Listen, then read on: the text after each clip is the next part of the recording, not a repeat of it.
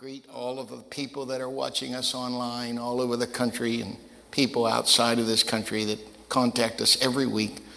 So we're grateful that this can be a blessing to you. I will not be ashamed. Uh, uh, help us. If you can help us, we're building a new temple, and um, we're going to, we've had a lot of wonderful miracles already happen. Um, I, uh, ah, whatever. I just, I don't need to tell you all that. Just, I have great stories. I thought long and hard about my message today. I want to teach you on something called the dynamics of a real church service. The dynamics of a real church service. If you've been exposed to me for any length of time, you know I'm very prone to getting fascinated with a subject, and I'll include that in my remarks to you. I, uh, I remember reading Jon Krakauer's book years ago called um, Into Thin Air, about those poor, sad people that died at the top of Mount Everest. They got up there, but they couldn't get down. And uh, Neil Armstrong one time said, walking on the moon was amazing, but it's the splashdown that'll kill you. And uh, uh, through the years, uh, uh, I... I I don't know how many biographies and how many historical events um, that, that I've tried to include and, and make my lessons with you to have some type of interest. I started diving in nineteen eighty-one in Japan, and I suppose it was because of that access that I've had to water all around the world through the years. Um, uh, In nineteen eighty-five, Robert Ballard discovered the Titanic. And like so many people, I was enthralled with him finding that ship after it had been gone for, well, nineteen twelve, seventy-five, or eighty-five, or seventy, seventy-three years. And um, Ballard was on a secret mission. He, uh, he was tasked with finding two submarines. Uh, we've lost two uh, military submarines in the history, uh, I guess really three. We lost the, the Hunley, which was first, I don't even know, was that Union or Confederate? I forget, that was Confederate. But uh, as far as the United States military, in the sixties during the Vietnam War, we lost two submarines. One was called the Thresher, and the other one was called the Scorpion. They were nuclear powered. They had nuclear missiles on them. And so they wanted to check on them, you know, to make sure that that nuclear fuel wasn't leaking out into the ocean. And and you don't want your enemies knowing where your secrets are located. And so Ballard was, his cover story was looking for the Titanic. But what he was really there to do was find these two submarines. And um, he had twelve days left. And He, it's fascinating to hear him talk, because the way he found the submarines, he realized that when a submarine imploded, the heavy stuff falls straight down. But there's lots of other stuff that comes out of a submarine, and it creates what's known as a debris trail. And whenever the, whatever the direction the dominant current is flowing in, you know, how many pieces of paper on a submarine, or pieces of plastic, or, or whatever. So the reactor and other thing, that goes down. But there's this long trail, and that's how he found these submarines. And so he realized he could possibly find the Titanic. So he wasn't looking for the Titanic. He was looking for the debris trail. And uh, he was up against a French company. They had um, sixty days to find the Titanic. Ballard had twelve. Interesting story. The French missed it by two hundred yards. And, uh, but he is credited, of course, with finding this, uh, this long lost uh, ship. Um, last week, while we were in church, uh, the Titanic claimed another five lives.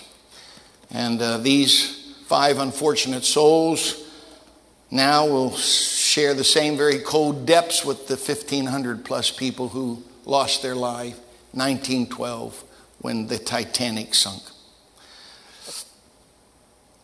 It just intrigues me, you know. If you've ever, if you've ever poked around or read anything about ships, maritime lore, um, you know that many of the great wrecks through the years had sister ships. Um, I, I got fascinated with a, a German ship known as the Bismarck.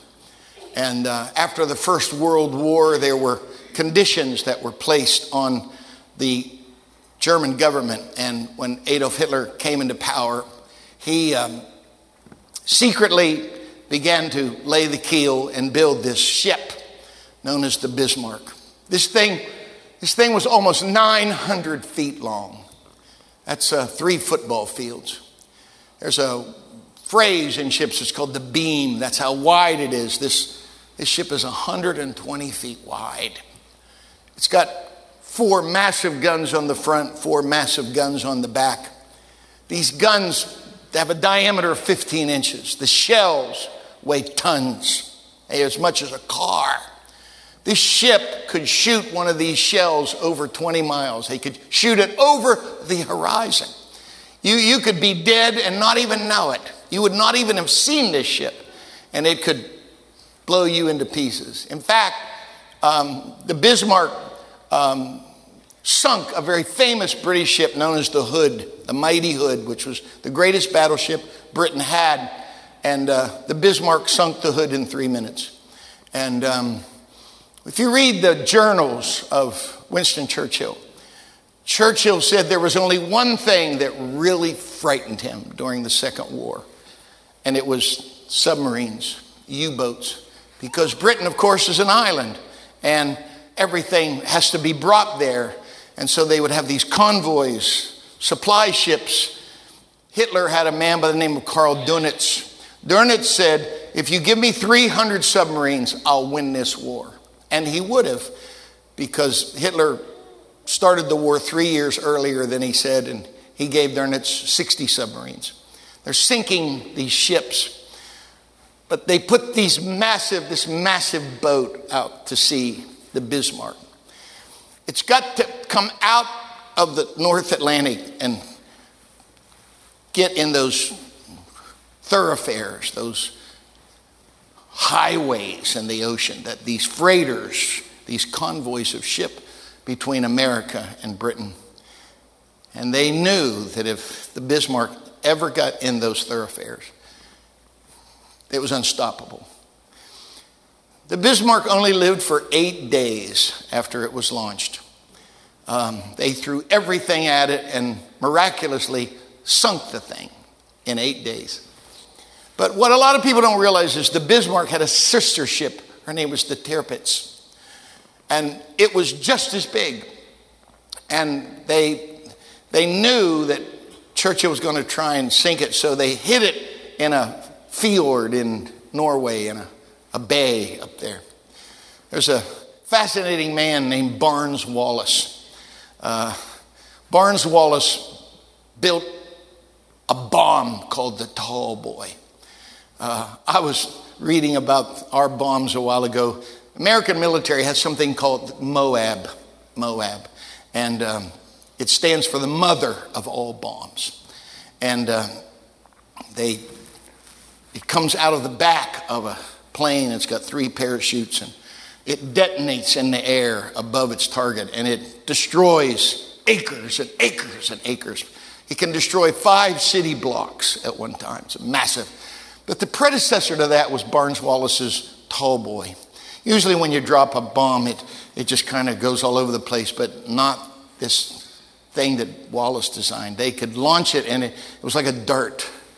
And so they flew over this fjord in Norway, and they they dropped these bombs, the Tallboys, and they, they sunk the Tirpitz.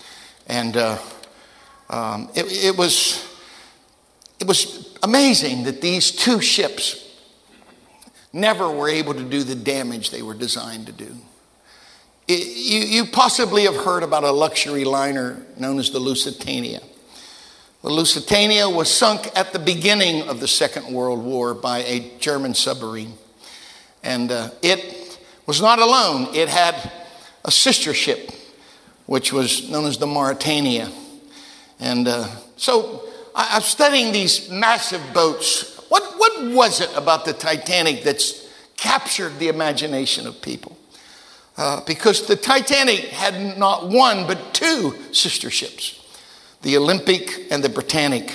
They're just as big as the Titanic. And the Britannic suffered the same fate as as her sister. And, uh, and yet it's the Titanic that gets all the airplay and all the attention. And so I have a theory that I'll share with you today.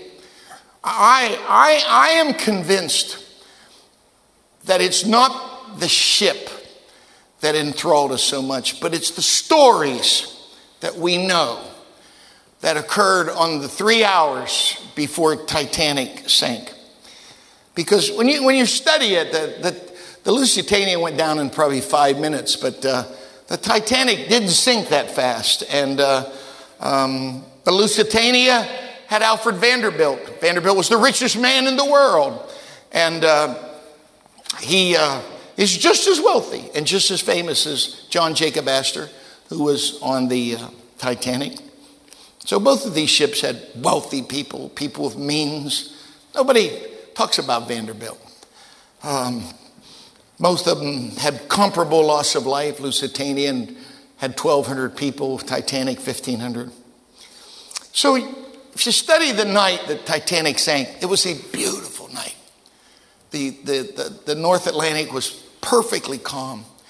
There were many people out on the deck looking at the stars. They had an orchestra playing on the deck behind them. Um, but the more and more I read about this, the deck, the deck of the Titanic became a stage of human moral behavior. Um, behind me is a picture of a man named J. Bruce Ismer. Ismer is the financial muscle behind the White Star Line. In other words, Ismer owned the Titanic. And he was on the Titanic during that maiden voyage. And somehow he was able to sneak into a lifeboat and get away before anybody else did. And he made sure he survived. I don't know his name. I've tried. I'll probably find it somehow or somebody will tell me. But about a young eighteen-year-old Irish boy who had turned eighteen the day before the Titanic sunk. He turned eighteen on the voyage. And he was offered a seat in a lifeboat, and he refused and said, I'm eighteen. I'm a man now. I'll stand with the men. And uh, you have the Strausses, Isidore and Ida. This is the man that owned Macy's department store. And um, they put his wife in a lifeboat, and he's eighty-three, and he has a cane, and he's trying his best to get on a lifeboat, and one of the young, ignorant officers of the Titanic rebuked him and said, only men and women, sir. And when he said that, Ida Strauss said, where he goes, I go.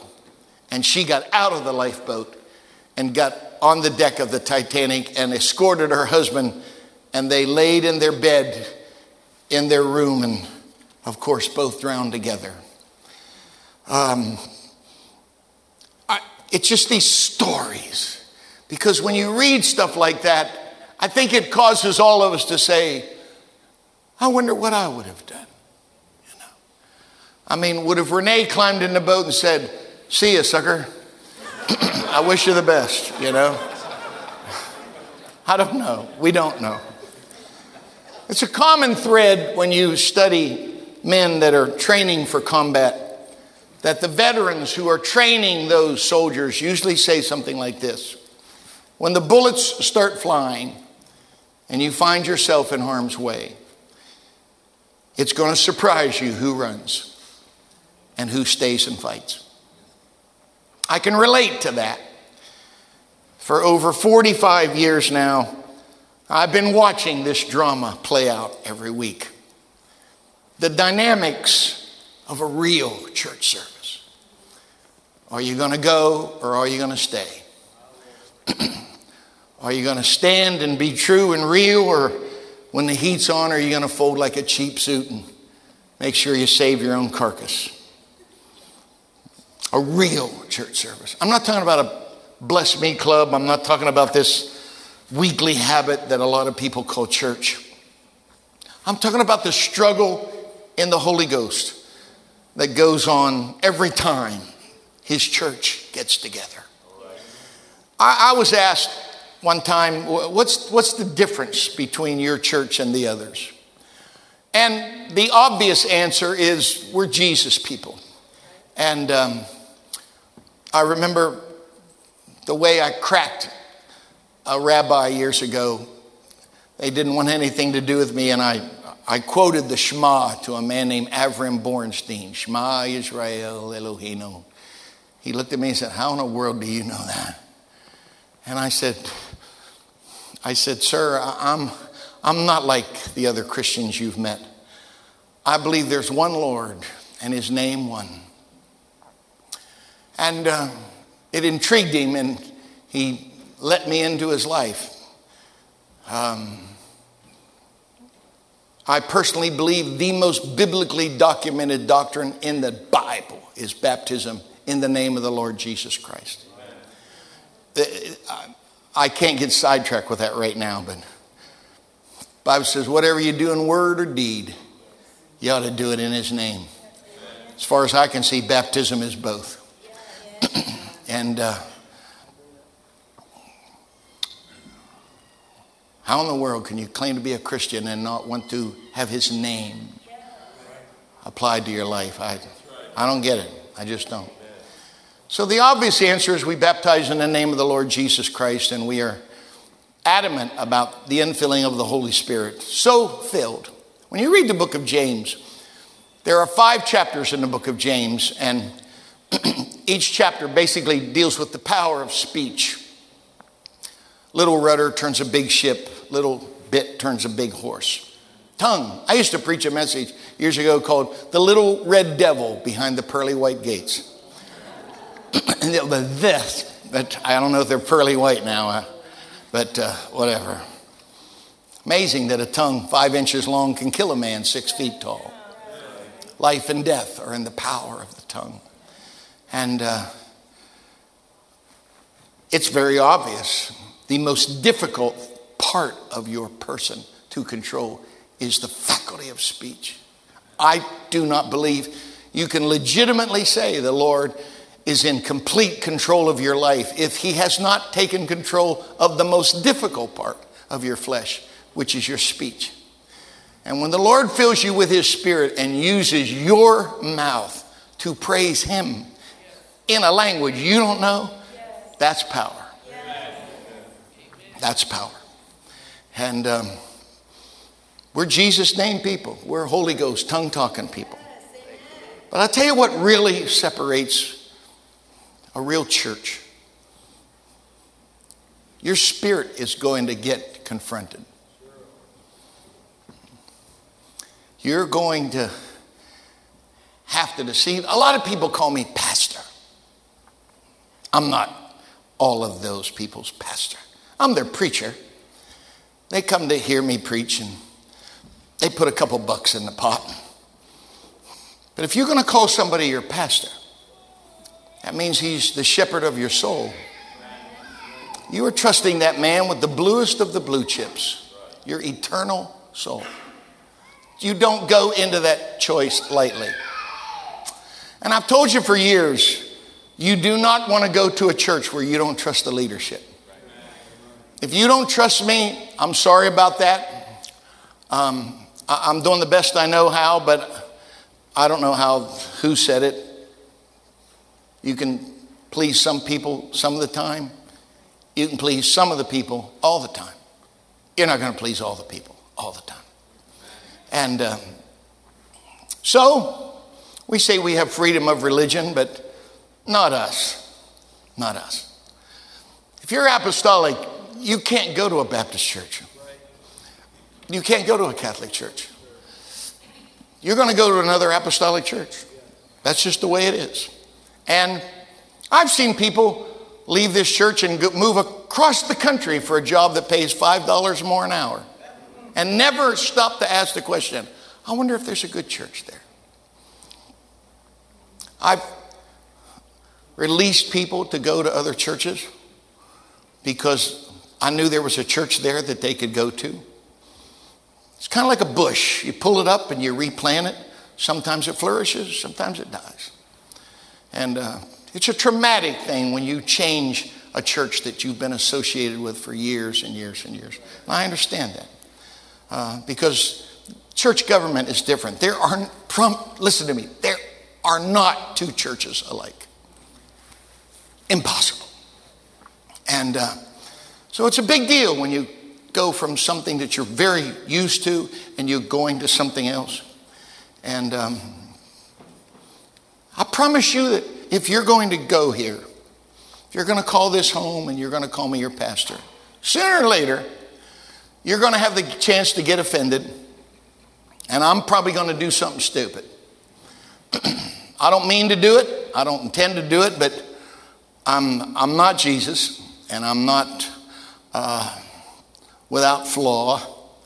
And uh, I really, truly believe the real basis of Christianity is forgiveness. And uh, you've done some boneheaded plays, and I've forgiven you, and I've done some boneheaded plays, and I'd like to be treated with the same forgiveness. And um, I know there's a higher price to be paid if you're a leader. I get all that. But I'm telling you that if you, in a real church, it's not just, okay, let's let Draylen do a couple cool songs and let's put a couple bucks in the pot and get us a Q R code and do something. And I get up here and say, you know, I'm okay, you're okay. And uh, um, we go beat the Baptist to the buffet. Uh, that's not my idea of a church. Paul described it as a wrestling match. It, uh, it's not between people. You, you've got to identify your real enemy. Don't wrestle against flesh and blood. If it's got flesh and blood, don't fight with it. This is a match between the Lord of Lords and the Father of all liars. Think of it, you know. They're in this church and whatever. Let's say they're in a building campaign and many are committed to seeing that thing become a reality. And you, like the others, have looked through your finances and found a way that you could make a sacrificial offering. And then that preacher pushed you a little further and said, are you willing to stretch? Because the first offering is something that is doable.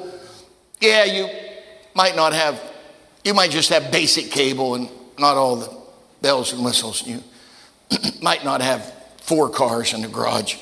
Um, you might not eat out as often as you used to. But uh, you, you, you could see your way. You saw a path where you could do it. But then there's that stretch. Are you willing to make a, a commitment of faith that you don't have it? But if God would supply it, you'd give it to the campaign. And all of a sudden, it happens. Your name is Ananias. It means I have the favor of God on my life.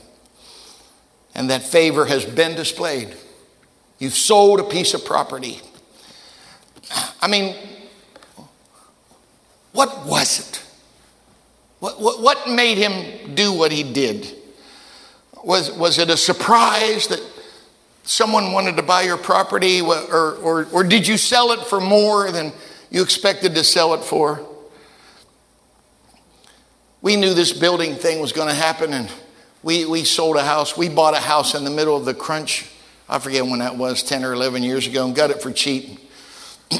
We put it on the market for twice what we bought it for. First person that walked in the house said, I want this house. And the second person that walked in the house said, I want this house. And the third person walked in and said, I don't like this house at all. And their realtor said, good, because I love this house. I want to buy it. And so they got in a bidding war. And it was thirty thousand dollars, forty thousand dollars, fifty thousand dollars, sixty thousand dollars. Finally, seventy thousand dollars over asking price. And this guy said, I'll tell you what, I'll give you seventy over your asking price and no inspection and no appraisal. And I said, you're on, Flash, you're on. Because I knew this building was coming, and I saw God put money into our hands that we didn't have. And, and I, I listen, listen, listen to Peter. Ananias, how did Satan get you? This is in the message. How did Satan get you to lie to the Holy Spirit and secretly keep back part of the price of the field? Before you sold it, listen, before you sold it, it was all yours. After you sold it, the money was yours to do with as you wish. So what got into you to pull a, a trick like this? See, it wasn't selling the land that was wrong. In fact, Peter said, hey, pal, it's your land, it's your money. The sin wasn't in selling the land or the price that he was paid for the land. The sin was in the lie. You, you wanted to look like a big shot. Bible said he laid an offering at the feet of the apostles. Look at this great sacrifice I'm making. You lying bum. You, you, you got all kinds of money left over. It's just don't act like it's a huge sacrifice if it isn't. Thank God for what happened, but cut, cut the charades here. And think, think of it. You're, you're at the Last Dinner. See, I always thought Jesus and Judas dipped their hand in the salsa at the same time with the chips. But uh, that's not what it says. Listen to what it says. He it is to whom I shall give a sop when I have dipped it. And when he dipped the sop, he gave it to Judas. And after the sop, Satan entered into him. And then Jesus said, that thou doest. Do quickly. I mean, think of the drama that's going on here. He's already said, I'm going to give this crust of bread that I've dipped in this whatever, like an au jus, I guess. Just take a hard piece of bread, stick it in something to kind of make it a little softer, and then he hands it, he hands it to Judas. Their eyes meet. Judas knows that he knows. I found this verse. It's, uh, it's in the book of John, chapter twelve and verse six. This he said, not that he cared for the poor, but because he was a thief and had the bag and bare what was put therein. There's never a week that goes by when people don't give me money. It just happens. And I faithfully give that money to the church. I get paid every Monday. If I can't live on what I'm getting paid on, that's my problem. But people give me money all the time. A lot of it's cash. I either put it in one of them boxes or tell Sister Laura about it or just put it in an envelope. There are at least three times in the Bible when it said the whole city was there and he healed them all. Now you think of that. That's a long prayer meeting, pal. But after that's done, I'm convinced there were people that came and put a twenties in his hand and said, thank you for praying for my boy. Thank you for, man, I feel so much better. Thank you. And he would take that money and give it to Judas, and Judas would put it in the bag. Put it in the bag. And then I found this verse. Now this man purchased a field with the reward of iniquity. And falling headlong, he burst asunder in the midst. It's crude. Bowels gushed out. Years ago, somewhere between the North Pole and the South Pole, there was a church that contacted me. They were at the end of their construction. They were out of money, and they didn't have enough money to pay their contractors. So they asked me to come and sift through what was going on. And I, I'm not an accountant, but I'm smart enough to realize this is what we had and this is where it went. So I sifted through all the receipts and the books that were there. And there's four hundred thousand dollars missing. And I went to the pastor and I said, what did you do with the money? And he played hide and seek with me for a while, but he realized I had him. And he said, I bought three rental properties, Brother Hoffman. I've been here for years. I need to have a good retirement.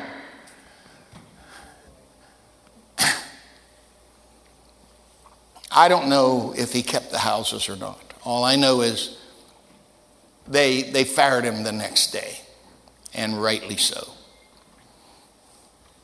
Lost his ministry. The church was growing. There was excitement. They were building a new building. And I had to help them get an additional loan for four hundred thousand bucks because the preacher stole the money. See, I've heard people say, Judas bought that land with that thirty pieces of silver. No, no, no, no, no. He took the thirty pieces of silver and threw it back at the feet of the priest who had convinced him to sell out his Savior. Where did Judas get the money to buy the land? From the bag. The reward of iniquity. He's taken the money that people that are given the Lord to take care of the needs of the, the twelve. He ends up buying him a little farm. Three and a half years you're walking with Jesus. You watch him do. I know. I, there's thirty-seven miracles recorded in the Bible that Jesus performed. He did thousands of things. They're not written. He saw that, man. I mean, what's it like? You were there, man, when, when he brought Jairus' daughter out of that room alive. You were there when he grabbed that dead kid's hand in the casket and gave that boy back to his mom. You were there. You were there when Lazarus come out of the tomb bound with grief. You were there. You were there when he walked on the water. You were there when he took a kid's greasy lunch of bread and fish and fed thousands of people. You saw that stuff. You've been with Jesus for three and a half years, and all you've got to show for it is a little bit of property. He's in jail, prison really, the inner prison. It's, I think, what we would call solitary confinement. And church don't know what to do, so they go pray. And it's very specific in the Bible. It said, and a servant girl by the name of Damsel, which means a servant girl by the name of Rhoda. She opens up the door, and there's the pastor on the porch saying, hey, sweetheart, how you doing? And she runs in and said, pastor's on the porch. And they said, it's an angel, girl. Get down here and pray. And the answer's on the porch. But it was that servant girl. I, I did a little homework with Rome, Roman law. Roman law did not require slaves to participate in the religion of their master. So here's a girl that's a servant girl, going to spend the rest of her life just obeying the whims of her masters. And yet this girl's at a prayer meeting. And this is the girl that's the first one to see Peter miraculously delivered from the prison. I just, I, I, I, Matthew eight, Mark five, Luke eight, tell this story of what's known as the demoniac of Gadara. Mark five said there was one. Luke eight said there was a certain man. But when you read Matthew chapter eight, it said there were two that met him out of the tombs. There were two. I've never heard anybody preach about that other guy. And I always thought, you know, I always told you, well, two guys hear the same Jesus. One gets delivered and the other stays damned and doomed. And But I I, I, I could, I, I think I'm mistaken. I, I can't imagine Jesus not being able to cast out a devil. Uh, as a matter of fact, if you go to the end of this story, they told the city, guess what happened? We had revival and restoration in the graveyard. And they said, yeah, but what about our pigs? And this is what it said. And they besought that Jesus would leave their city. Think of it. He cast out the devils and the city cast out Jesus. How can you do that? Billy Cole told me something years ago. He said, Harold, I'm not afraid of devils. Devils are subject to the name of Jesus. He said, what I'm terrified of is unsanctified flesh. He said, I can't cast you out of you. And when Jesus gets out of that boat, what's your name? I never did believe he was talking to devils. I think he was talking to the guy. What's your name? But before he can respond, legion. It means thousands. There were at least three Roman legions. One had two thousand, one had six, another one had at least ten, something as much as twelve. Let's take the minimum. And you go back to what Jesus taught in Matthew.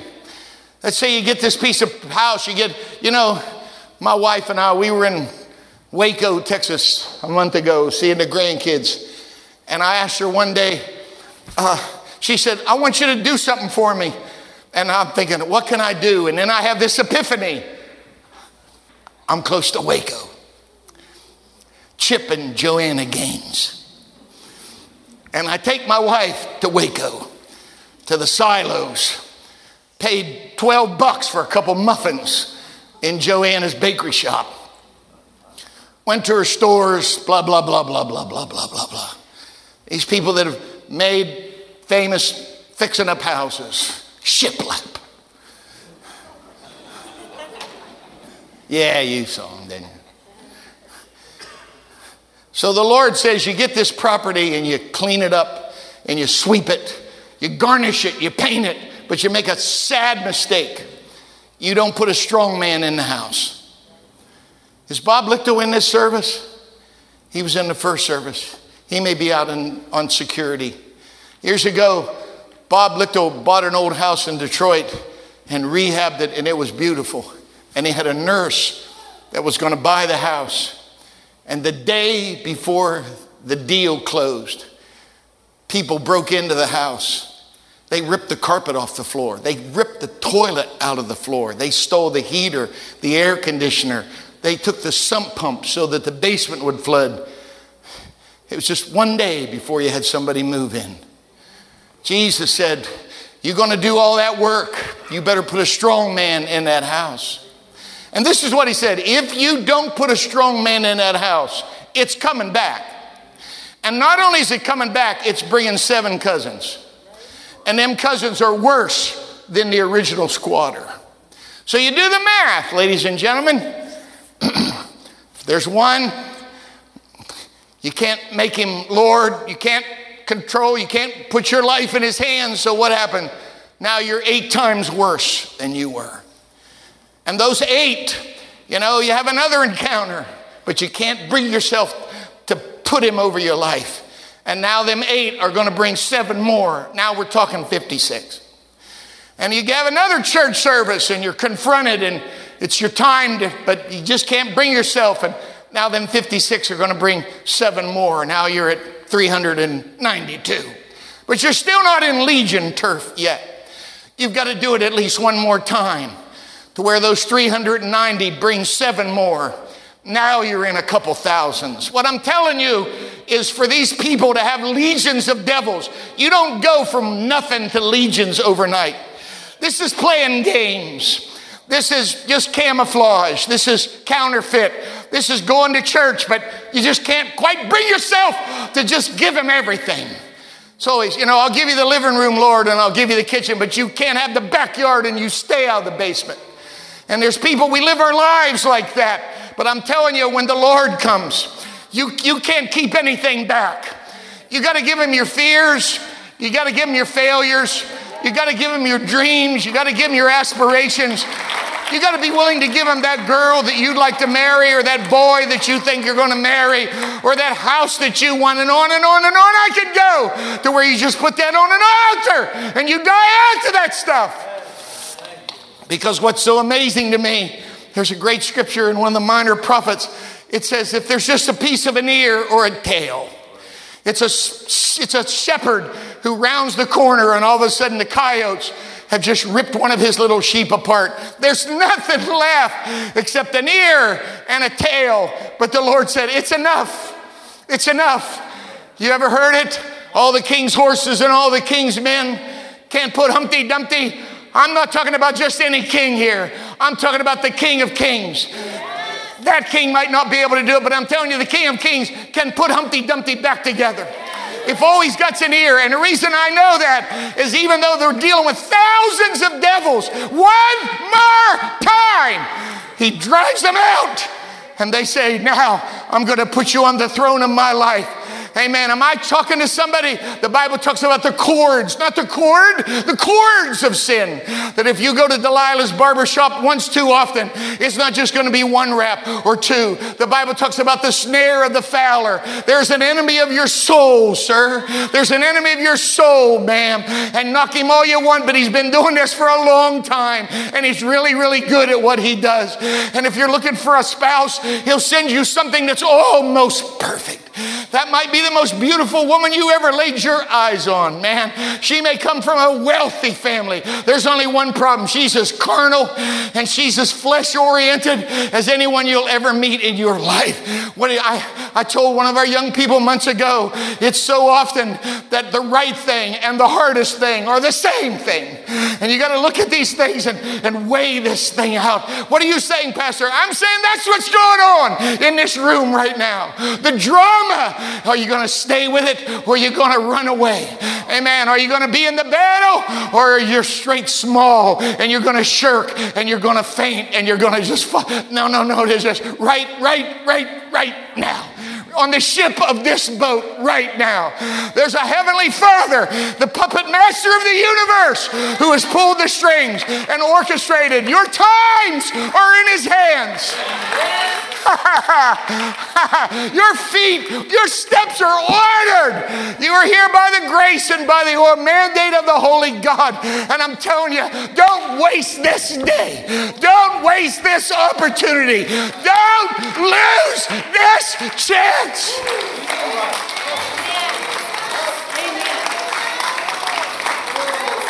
Because in a real church service, there's always divine drama that's going on. Same message, same music, same invitation. Some will come, some will go. I've been pastoring, I've been in full-time ministry for over forty years. I've pastored this church thirty-five years. I have seen thousands of people go through this church. I've seen people that I was absolutely sure, wow, this, this guy's going to be a powerful weapon in the hands of the Lord. And I never saw him again.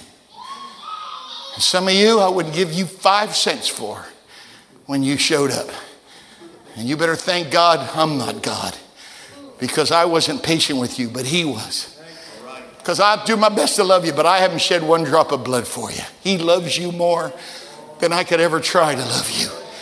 And that patient, long-suffering Lord has enabled some of you to bloom and flourish. And I'll put you up against anybody on this planet. Think about that. Have you considered my servant Job? What kind of life do you have to live that the Lord would offer you for that kind of trial? I got people like that. And I can look at the enemy and say, you do whatever you want, but I know these people. They're never going to deny him. They're never going to sell him. They're never going to get in the first lifeboat and hightail it. They're going to stay on the ship of that thing until it goes all the way to the bottom. And all the way to the bottom, their hands are going to be up and saying, as Kento said, sometimes he's going to keep me right in the middle of it, that I can be a witness to him.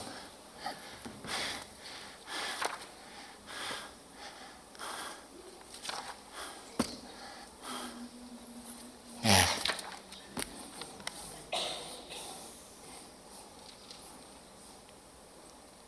Right now, right now in this service, there are life and death choices being made. Several years ago, right there, I begged a boy named Edward to have lunch with me. seventeen, a gifted soccer player. Already had a full ride scholarship. Handsome. Have lunch with me today, Edward. Pastor, I got to do something. Cancel it. Come and have lunch with me. Yeah, I, I'll, I'll do it next Sunday, Pastor. I, I think we ought to do it right now, Edward. And he left. And the next night his brother called me. We just found Edward, Pastor Hoffman. He went to a cemetery and put a gun underneath his chin and blew the top of his head off. And he left a note and said, nobody loves me. I'm all by myself. But when we did his funeral at Whitechapel, the proprietor of Whitechapel told me then, this is the largest turnout of people we've seen in years.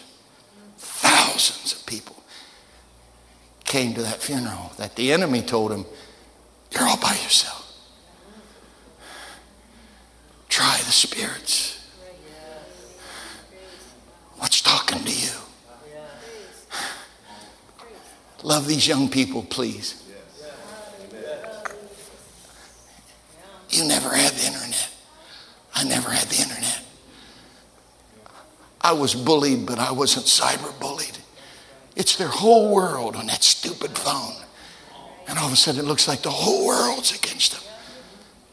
But I remember Kento telling me it didn't matter what I did. And he said, I did some really bad things, Pastor.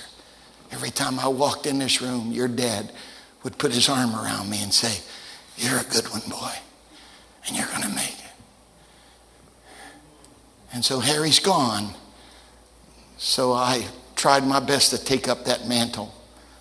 And I filter myself among these young people. When's the last time you took one out to eat? When's the last time you had one to your house? When's the last time you invited them to go with your family on something? We've been very fortunate in this church for a long time. But we can't afford to get lazy right now. Because right now, every time we get together, there's a divine drama, a wrestling match going on with the Lord saying, I want you. And the enemy saying, I'm going to get you. And that pulling and that tug and that wrestling. Stand with me. Stand with me. Praise God. Praise God. Would you come with me around an altar? These are not easy messages to preach, and I'll tell you why, because there's an enemy out there. Jesus said when you sow the seed, he said a bird of the air is going to snatch that seed before it gets in the ground. And when he explained to the disciples what that meant, he said, when the seed is, the word is, is sown, then comes Satan. One of the greatest messages I think I ever heard in my life was an old man named George Glass who preached the message, Satan among the saints. Think of it. Everything's going according to plan at the beer joint right now.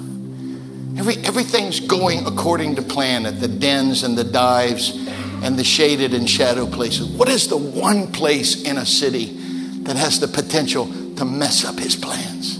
Church. I promise you, Satan comes to church. Someone will get up in front of you just at that moment, or something will happen. Just that delicate balance in the spirit, trying to weigh out, am I going to do this or not? Am I going to live this way or not? Is this just going to be a habit or a weekend hobby to me? Or am I going to be a, a legitimate disciple? That's what's going on in this room right now. Right now. With that in mind, I'd like you to lay your hand on someone right now. Don't do it maybe. Just maybe you need to ask them, would you mind if I prayed with you? Men with men, women with women. You know, have a little class here. And uh, let's pray together. Lord Jesus, I may know this person well. I may not know them well. But I know you well. I'm not praying for these people because I'm smarter than they are. I'm not praying for these people because I, I know more about you than they do. This is not the haves and the have-nots. I, I, I'm not closer to you than they are. I'm doing this out of obedience to this preacher and out of obedience to your word. Your word says, freely I have received and freely I give away. I know the enemy will try and fight me and say, you have no business praying for anybody else. But this is what you tell the enemy. We're two agree on earth as touching any one thing it will be done. We're not here to ask for money. We're not here to ask for the trinkets or the toys of this world. We're dealing with big stuff right now. We're dealing with life and death. We're dealing with heaven and hell. We're dealing with, are you going to make it or are you going to be lost? Father, I stand by my brother right now. If there's anything good in me at all, take it out of me and bless my brother. If there's anything good in me at all, bless my sister right now. I don't know everything she's dealing with. I don't know everything that's on his plate right now. But I do know this, amen, that there were times of ignorance that you winked at, but your winking days are over. Your eyes are wide open right now, and you're commanding us to repent. You're commanding us to repent. Amen. We're going to sing a song that's appropriate for this moment right now. I want you to pray. Amen. Amen. I want you to pray.